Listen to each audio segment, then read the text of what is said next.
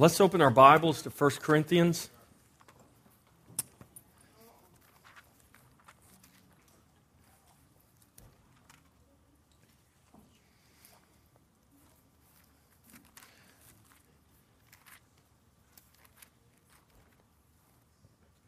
And we're going to uh, just continue teaching through the book of 1 Corinthians. and. Um, uh, we may take a detour every so often, but there's so much in this book that is relevant for today, what the church is going through today, and, and, and things that are taking place, issues that, that the church as a whole are dealing with, that our culture is dealing with. And as people, as believers uh, in the body of Christ, we really need to understand how Scripture addresses and deals with uh, these very, very important issues. So now we're beginning 1 Corinthians chapter 5 today. Last week I kind of did an, uh, uh, laid some groundwork and, and talked about some larger themes. And I just want to remind you we talked about condemnation versus conviction. So as we go through the Word of God and the Word of God begins to deal with specific issues, a lot of times the Word of God is dealing with issues that we've dealt with things in our past. And anytime that happens, uh, there's always an opportunity for the enemy. You know, the, the, the devil is called the accuser of the brethren. And there's a reason why the devil is called the accuser of the brethren. You know why? Because that's what he does. He accuses the brethren. And so he, he is constantly bringing accusation against us. Do you know where I believe his greatest audience for accusation is found, it's not found before the throne of God. His greatest audience for accusation is found in us, in our own hearts, in our own minds. And so the enemy comes to us and he reminds us of our past failures, of our past sin, of things that have happened in our life, and he brings accusation against us to condemn us. Ultimately, that condemnation is designed to destroy our faith, to wreck our faith, and bring us to a point of hopelessness in believing that I'm beyond God's reach. That my life is such a mess. I've made such a mess of my life that there's no way it can be redeemed. So, as we teach through Scripture and we deal with the issues, the very real sin that existed in the Corinthian church, it's the same sin that exists in the church today. It's the same sin because human nature doesn't change. The same human nature that caused incest and, and all kinds of perversion that Paul deals with in the scripture, that same human nature that caused that then is the same human nature we deal with today. And but by the grace of God, any of us could be trapped in the depths of some sin or perversion. The reality is, we were all born into, we were all trapped in sin and death. It doesn't matter how perverted it is. So this is kind of the this is kind of the lie the enemy puts on us today. So we see these battles in our culture. Let's take homosexuality, for instance many people are repulsed by homosexuality. But yet, this guy over here, this businessman, he goes to the he goes to the stripper club every day for lunch because he's convinced himself he's not really going there to look at the women. He's going there because he gets a really good deal on the ribeye steak. So he justifies his sinfulness. Or, you know, he flirts with the secretary, he flirts with the girl in the office, and just kind of has this game going on. But it's really not sin. But in his heart and his mind, he's fantasizing about what it would be like to have an affair with her. But it's really not sin. And we see what's happened is we've made certain sins socially acceptable, personally acceptable. Oh, we know it's not right, but you know it's no. But now I'm not a homosexual. I'd never do that. I'd never sink to the depths of that kind of sin. That's repulsive. But yet, this other sin in my life is not repulsive. Well, I've got news. It's repulsive to God. It is. It's repulsive to God.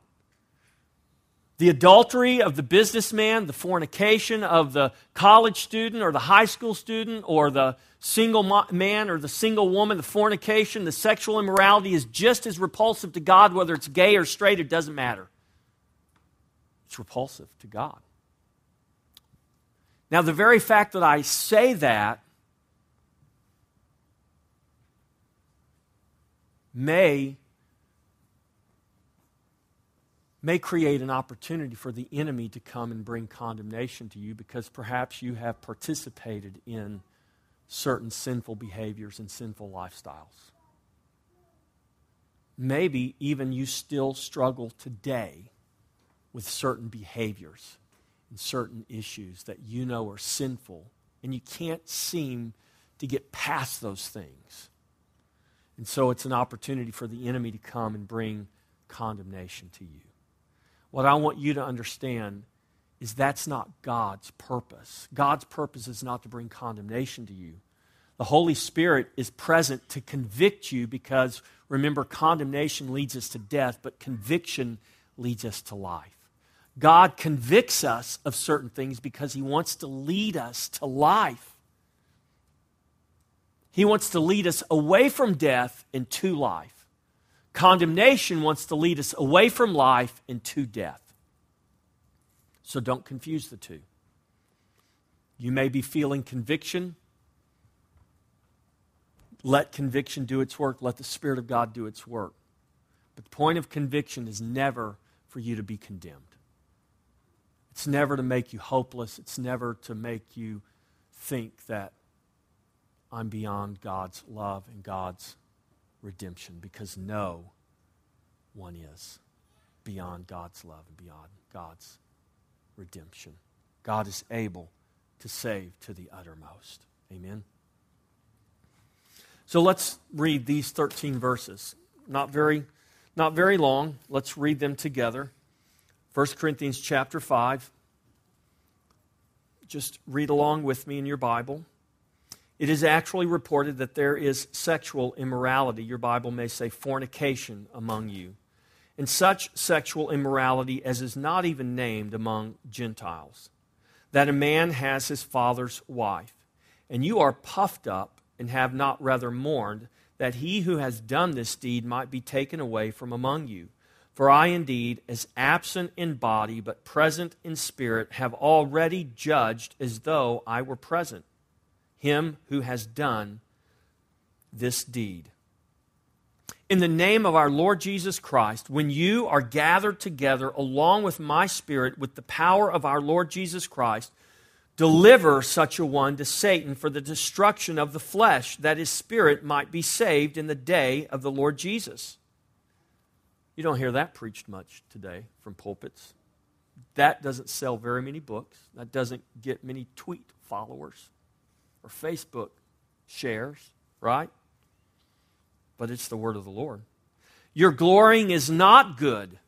Do you not know that a little leaven leavens the whole lump? Therefore, purge out the old leaven that you may be a new lump, since you truly are unleavened. For indeed, Christ our Passover was sacrificed for us. Therefore, let us keep the feast not with old leaven nor with the leaven of malice and wickedness, but with the unleavened bread of sincerity and truth. I wrote to you in my epistle not to keep company with sexually immoral people. Yet I certainly did not mean with the sexually immoral people of this world, or with the covetous, or extortioners, or idolaters. Since then you would not need to go out, since then, excuse me, you would need to go out of the world. But now I have written to you not to keep company with anyone named a brother who is sexually immoral or covetous, or an idolater, or a reveler, or a drunkard, or an extortioner, not even to eat with such a person. For what have I to do with judging those also who are outside? The answer to that rhetorical question is I don't have anything to do with judging those who are outside. Here's another rhetorical question Do you not judge those who are inside? And the answer is yes. Therefore, put away from yourselves the evil person. 13 verses, pretty intense. Dealing with some really uncomfortable issues in terms of how we handle things in the church. So I want you to think about this sinful lifestyles among those who profess to be disciples of Jesus. Do you profess to be a disciple of Jesus? Now, here's uh, something that we need to understand. If you profess to be saved, if you say, I trust in Jesus as my Savior, there is something understood that's just inherently implied. That if you make that profession of faith in Christ, it's understood that you are making a profession that you are a disciple of Jesus, a follower of Jesus. And what you're professing is, my life is going to be like the one I'm following, because that's what disciples did. They emulated the life of the one they were following. So, our life as followers of Jesus should look more like Jesus than the world, right? If we profess to be followers of Jesus, then our life needs to look more like Jesus than it will look like the world. And so, when those who profess to be disciples of Jesus practice sinful lifestyles, those lifestyles and the practice of that sin should not create in the church an inflated ego or a boasting in self righteousness. This is what was happening in the Corinthian church. So, for instance, when we go to, look at verse 2, and you are puffed up and have not rather mourned. That word puffed up in the Greek means literally like you've got an inflated ego. So it's this is kind of the picture. Look at that dude. He is a pervert. He is disgusting. Whew, I'm so glad I'm not like that. I am just so righteous. I would never do anything like that. I'm too righteous for that. I'm too close to God for that. Do you see the puffed up, inflated ego there? Paul said, You've got a puffed up, inflated ego rather than mourning. You guys are bragging about how gifted your church is and how the Spirit is moving in your church, and you're all puffed up about that, but yet sin is rampant among you, and you rather, instead of being inflated in your ego and self righteousness, you rather should be mourning, grieving, wailing in sorrow because of the sin that exists in the church. So, sinful lifestyles among those who profess to be disciples of Jesus should not cause an attitude of, of, of of an inflated ego or self righteousness or boasting, it should cause an attitude of mourning. Another thing those lifestyles should not do, the proliferation of sin in the church should not create an attitude of complacency or acceptance. So, why do we see whole movements and whole denominations today calling good what the Bible calls evil, calling acceptable what the Bible calls unacceptable. Why do we have men of God, churches, movements saying, well, you know, it's just the way the culture is. We, we've come into the 21st century and the church needs to move out of the dark ages and into the 21st century.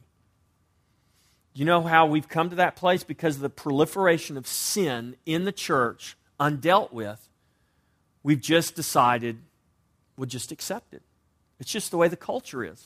We'll have a lot better time reaching people if we just accept their lifestyles instead of really telling them what the Bible says. Because, you know, that's just going to turn them off and drive them away.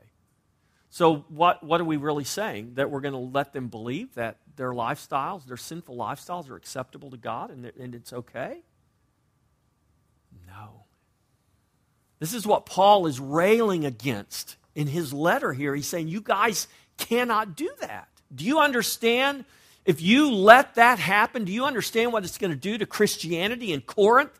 You're going to, you're going to impact the, the ability of the gospel, the witness of the gospel is going to be impacted in this whole city if you guys don't get this under control.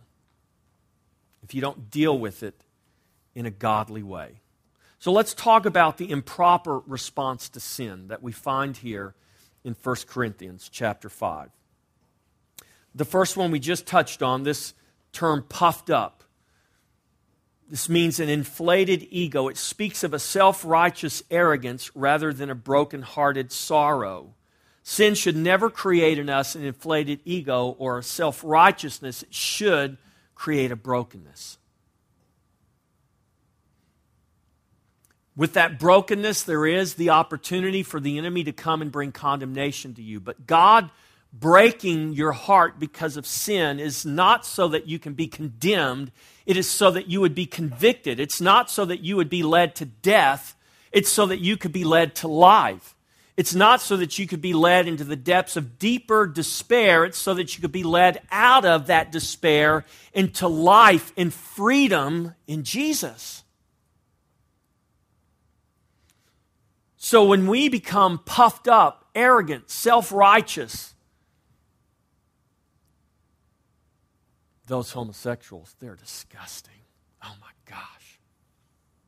Do you realize how arrogant and self righteous that attitude is?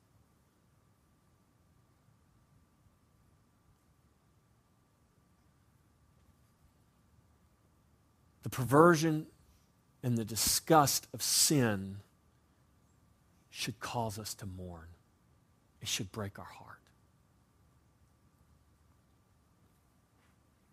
Verse 6, here's another improper response to sin. Paul says, Your glorying is not good. This word glorying is the same word used in Romans chapter 5. Hold your place in 1 Corinthians. Let's turn back a few pages to Romans chapter 5. Paul uses this very same word in the very same context, but for a very different reason. Romans 5 3. Paul says, And not only that, but we also glory in tribulation. Knowing that, the tribulation, knowing that tribulation produces perseverance, perseverance, character, and character, hope, and hope does not disappoint.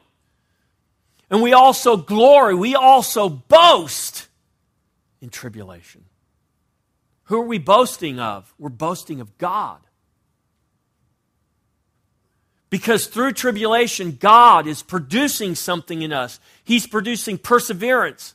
And character is producing, and perseverance is producing character. And character is producing hope. Through tribulation, God is producing in us a hope that will not disappoint. Paul said, Your boasting is not good. Your boasting in the face of this sin is not good.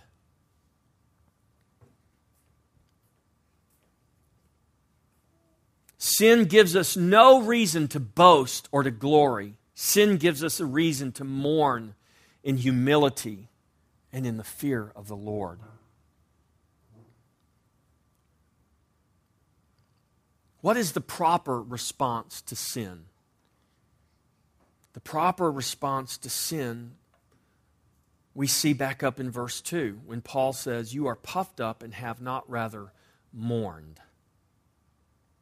That word mourn is the word that means to grieve.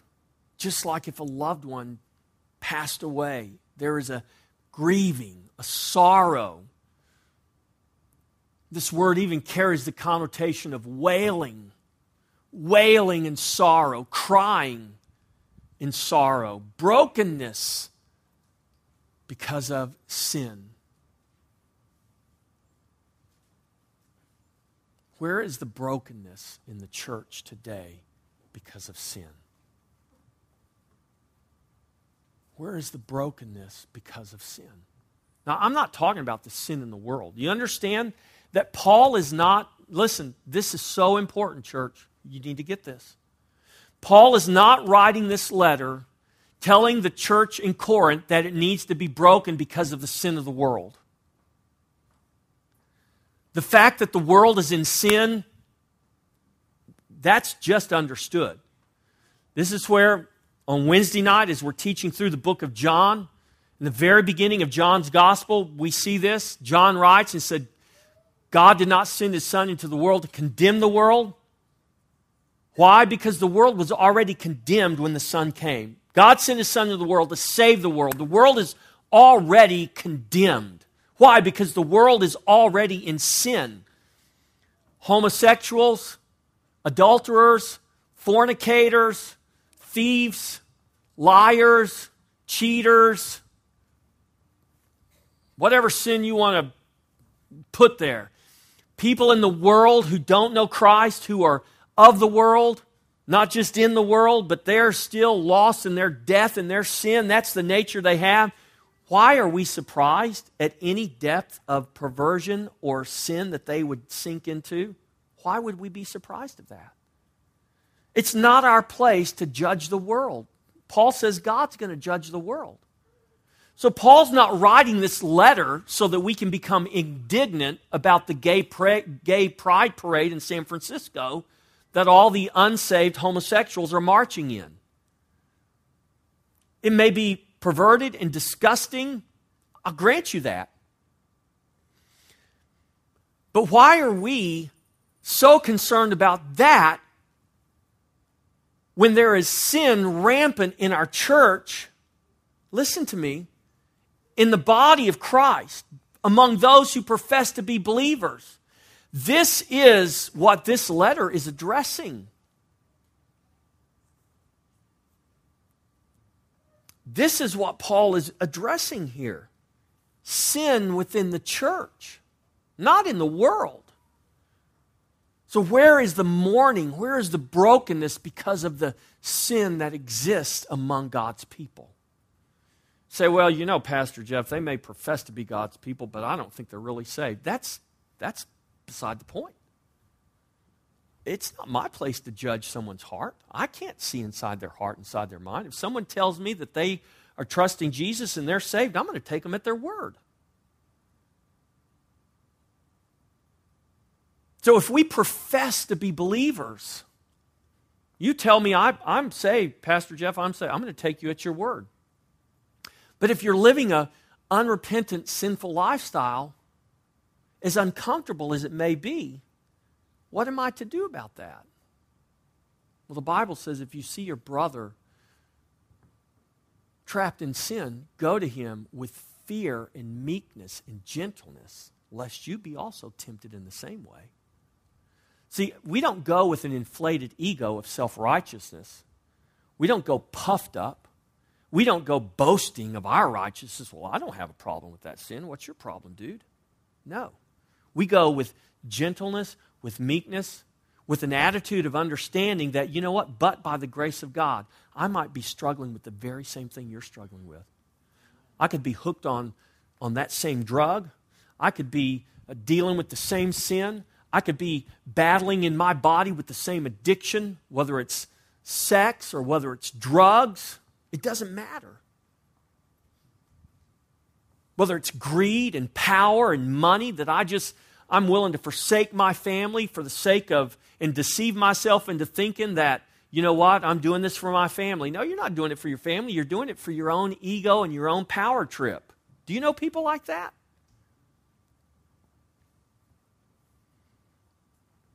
Now, we are not God's Holy Spirit to go around and bring correction to people willy nilly. But, parents, if your child, whom you love, obviously needs a redirection, do you love them enough to redirect them? It's what the Bible calls discipline.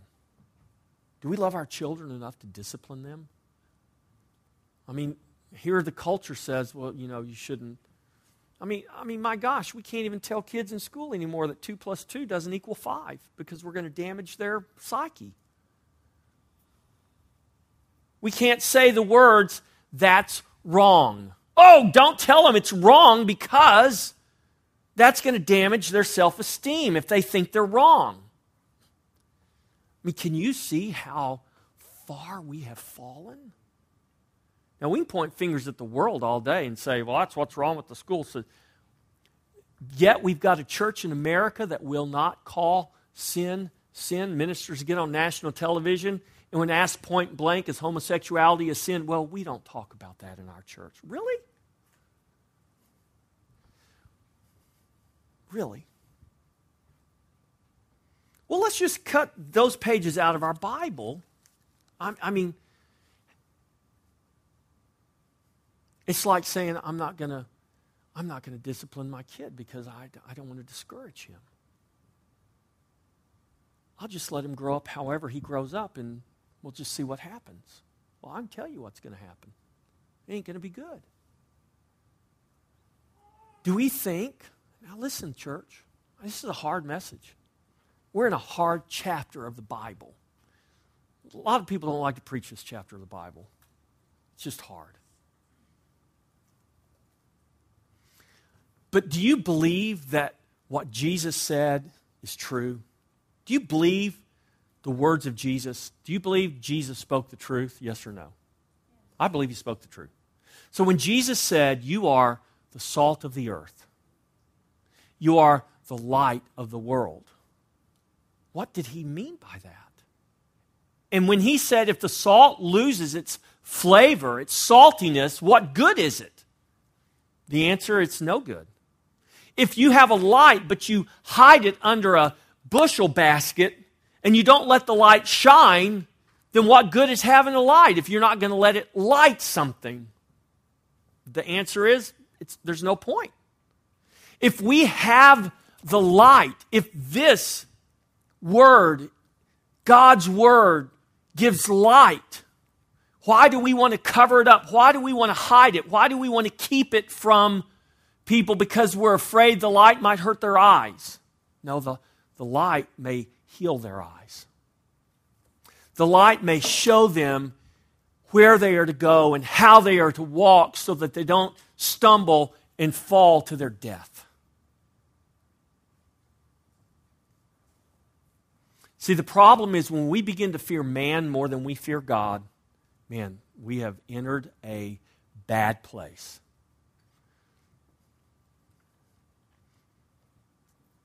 Look around, Christian, at the country we live in and tell me where we're headed if we remain on the path that we're on right now. Where are we headed? And how are we going to change that? Well, we need a massive move of God. Okay, great. But that's not how we got to where we are today.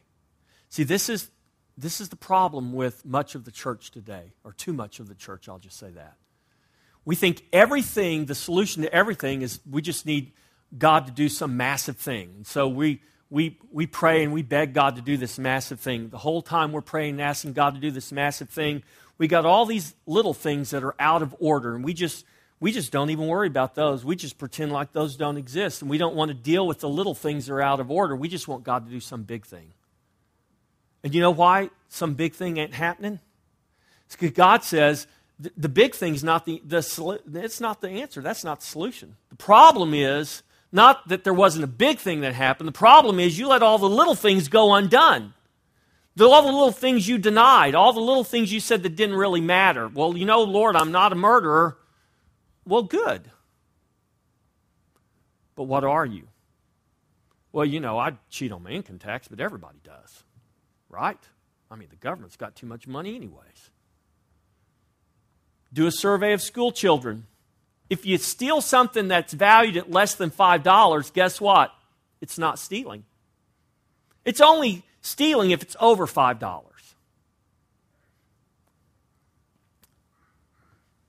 So now, theft is not theft if it's under a certain limit. Kind of like murder's not murder if the baby's still inside the womb. Oh, that's not murder, that's abortion. Oh, that's not theft. That's just, you know, Walmart's got plenty. I, you know, they got more money than I do. I need that. That's not, that's not stealing. Kind of like abortion's not murder, right? So when you have the church, those who profess to be the body of Christ, sending mixed messages, it kind of creates a problem, doesn't it?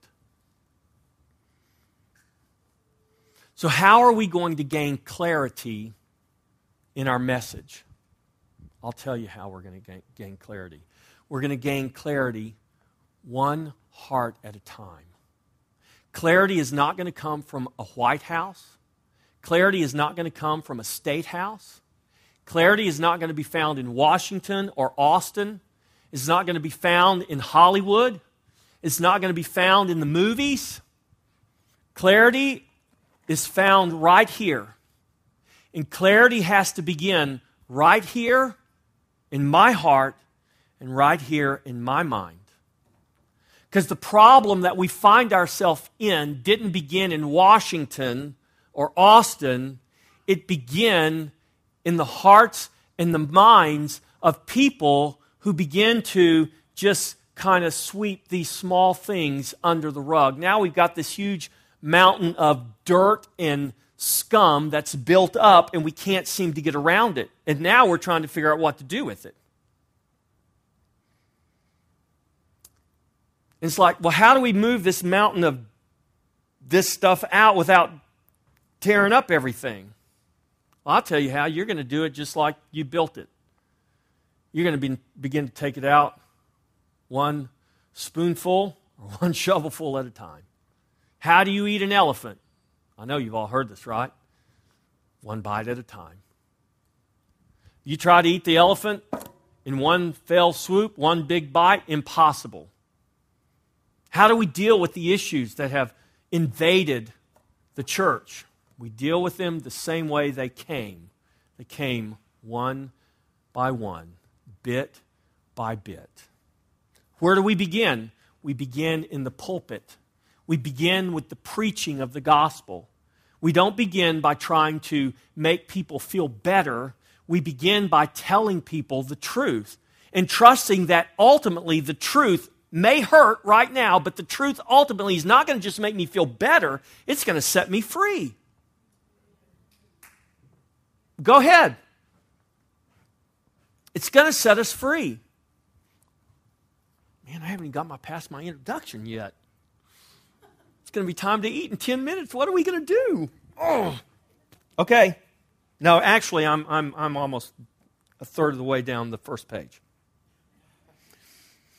So, what's the proper response to sin? It's to mourn. So, sin should never create an inflated ego and attitude of self righteousness. We have no reason to boast or to glory in our knowledge or in our gifting. But that's what we want to boast in. We want to think that our knowledge and our gifting and all the hoopla we create, if we just get stay focused on the hoopla, then maybe the sin will just go away. No, it ain't going to go away. It's growing and growing and growing because we're not dealing with it. Ah, but you know, Pastor Jeff, people don't want to hear that when they come to church. It's such a bummer. Really? Well, listen, when the country we call America, the nation we live in, the land of the free, the home of the brave, uh, when it becomes against the law to preach against sin from the pulpit, when they begin to come to your house and arrest you because you're having a church in your house, you know they did that in Arizona.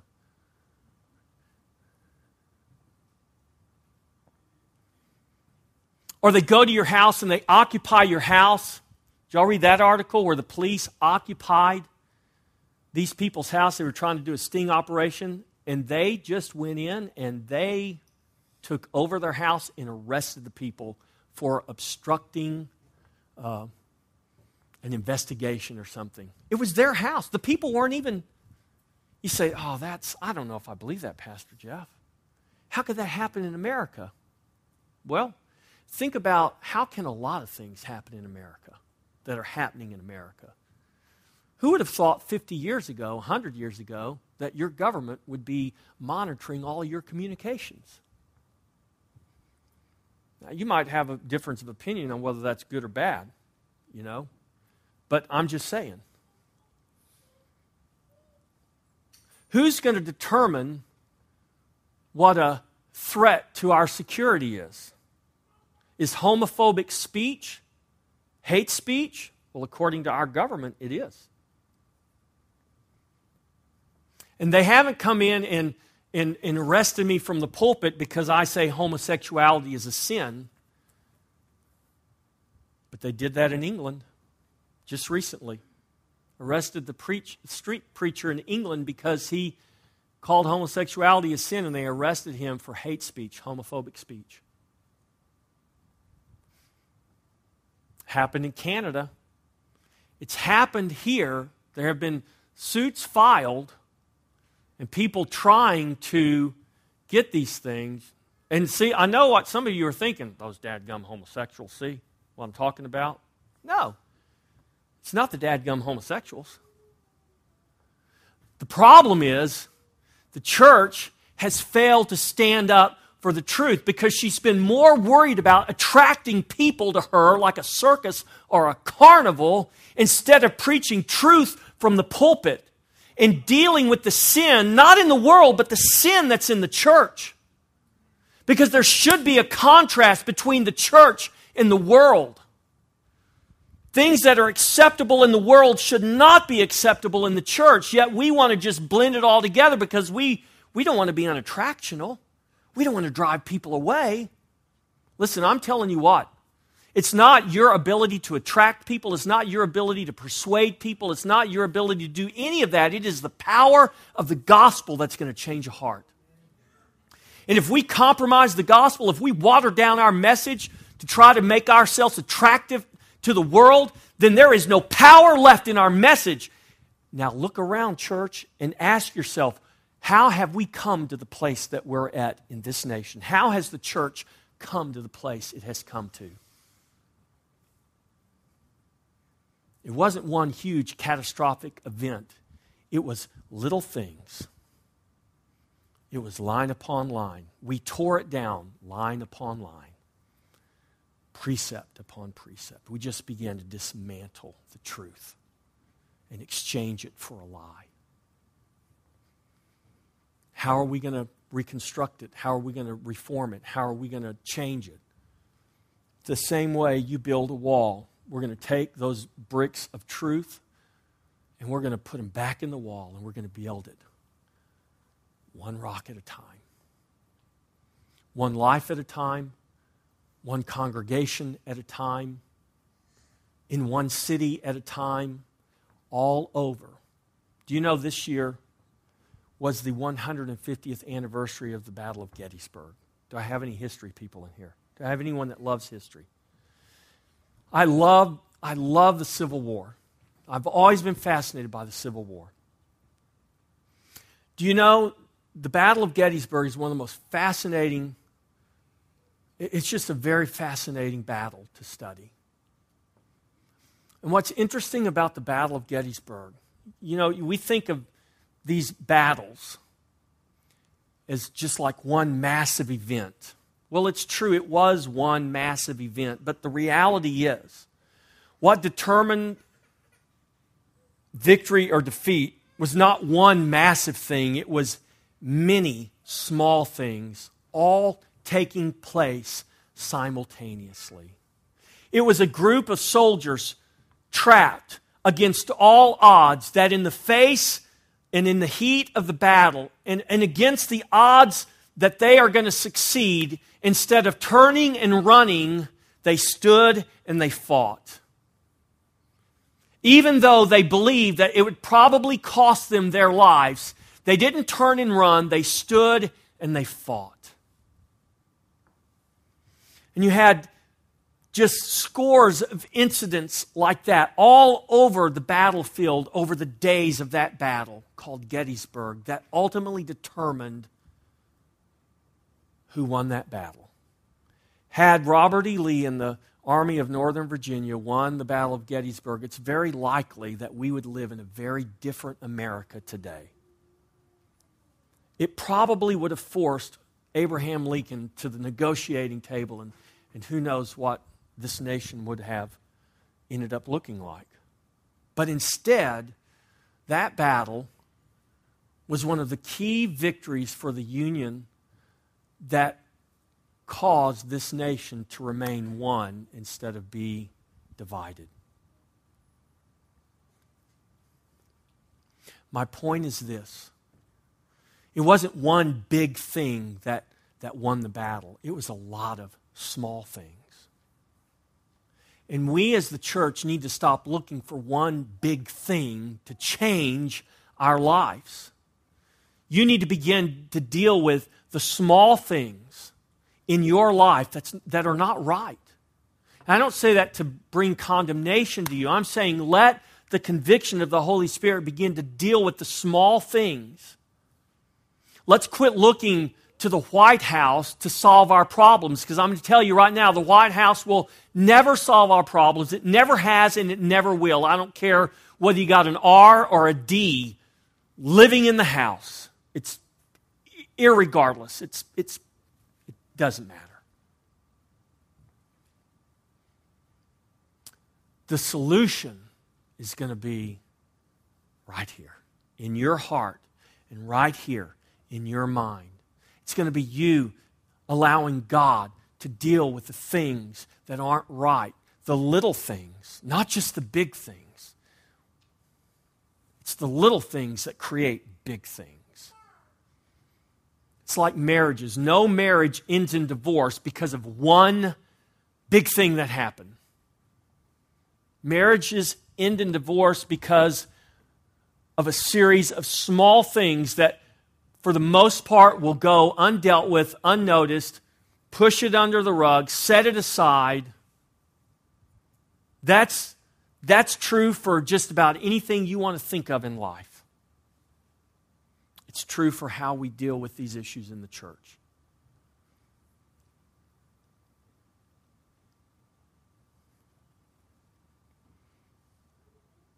So sin should cause us to grieve, to mourn,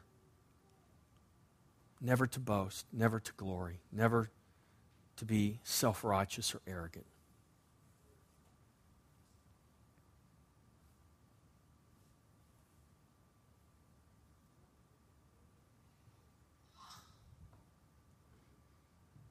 As the people of God, we, we should desire truth. I want to read something to you. It's a quote. I think I, I think I wrote it down here. Oh, I did. It's a quote I read. Uh, Preachers, remember, exhortations and applications should be like nails that hold a board up, not a blanket that suffocates and exhausts. The point of my dealing with these issues is not to suffocate you, to exhaust you. But if the structure is in disrepair, somebody needs to get a hammer and a nail, and they need to hold the board back up there, and they need to drive the board in so that the structure can be restored. The church is in disrepair, and we're afraid to make the necessary changes because we don't want to suffocate people. We don't want to exhaust people. So we just let it to continue falling down. It's kind of like your house is falling down around you, and you're out in the yard playing games, hoping that by playing games out in the yard, your house somehow is going to get fixed. It doesn't work that way. My, my, my, my roof is leaking. I've got water pouring into my house. Well, what are you doing? Well, we're, we're, we're playing games and barbecuing out here today, and, and uh, I'm hoping my roof's going to get fixed when it's all said and done. Well, is there anybody up on the roof driving nails and boards and shingles, fixing what's broken? No, that's too hard. It's too hard. Nobody wants to do that. So we're doing this. I mean, that's an absurd example, but that's exactly what the church is doing. That's the kind of messages we're preaching. Those are the kind of books that men are writing because that's what our culture wants. And we're just in total and complete denial that the structure somehow is not being fixed.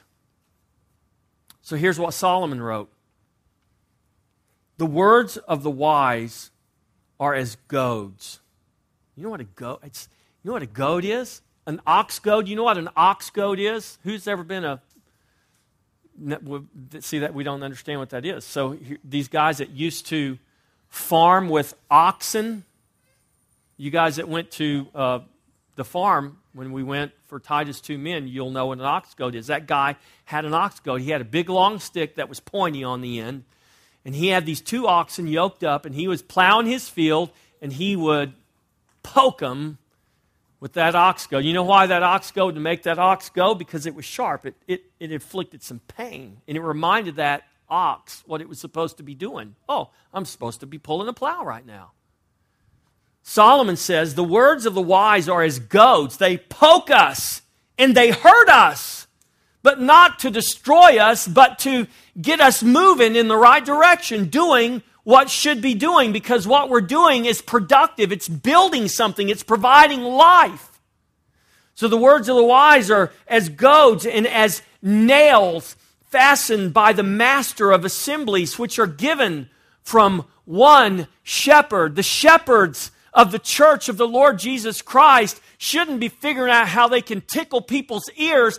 They should be figuring out where that nail needs to be driven into that board so that the structure can be restored. They need to be goading the ox so that the work can be done, so that life can be sustained. Are you hearing me, church? Are you following me?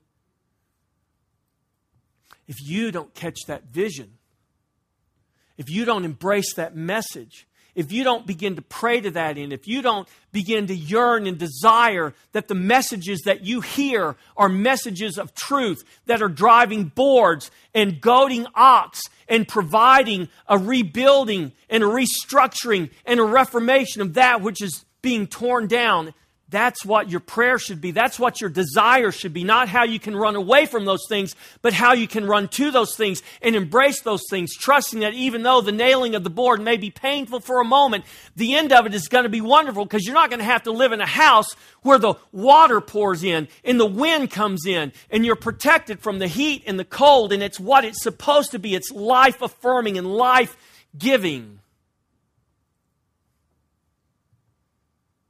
The church should be life affirming and life giving. It should not be pretending that what God calls evil is good. It should not be ignoring this sin because it's somewhat socially acceptable and tolerated while being repulsed at this sin. We should not be addressing the sin of the world. We should be addressing the sin within the church. Amen. Okay, I got to stop there. Didn't even get through chapter 5 yet, so you're going to have to come back next week. And we're going to keep going. Amen. Amen. We're going to keep going. And we're going to talk about some really important things. So I want to encourage you to come. And as we talk about these things, this is informing you how to pray. This is informing you how to go out and do the work of ministry in your community. Amen? Let's all stand.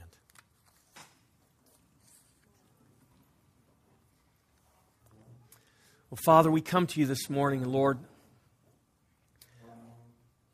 Lord, we're dealing with some hard issues, but Lord, these are issues that you address in your word.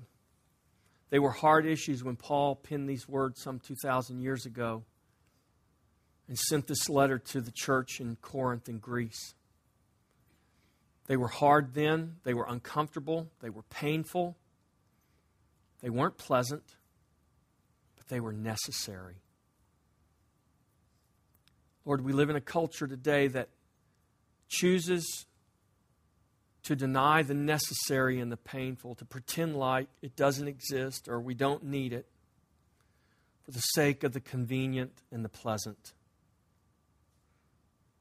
All the while, God, there is destruction taking place around us. So, Lord, today I pray that you would, by your precious Holy Spirit, begin to prick our hearts.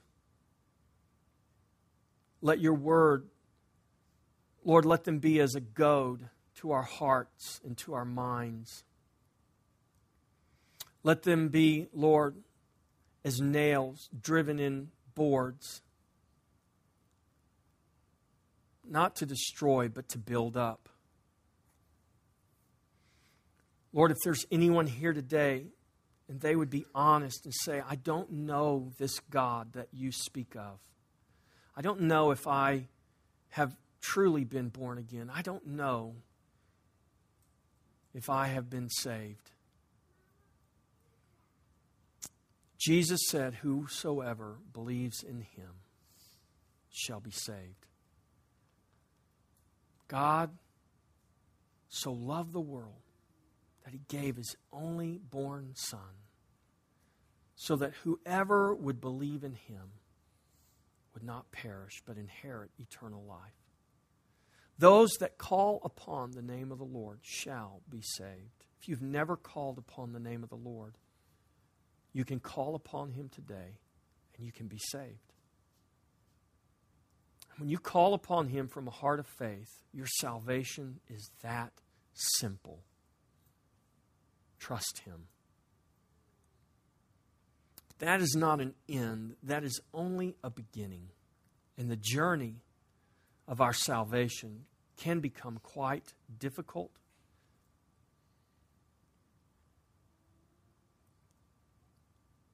So, Father, I pray that you would, as the Good Shepherd, lead us and guide us in your name, for your name's sake, in the paths of righteousness that you have prepared for us.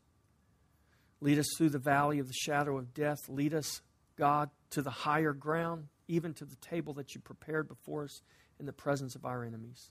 Help us to be a people, God, that would not reject the truth, that would not deny the truth, but would embrace the truth.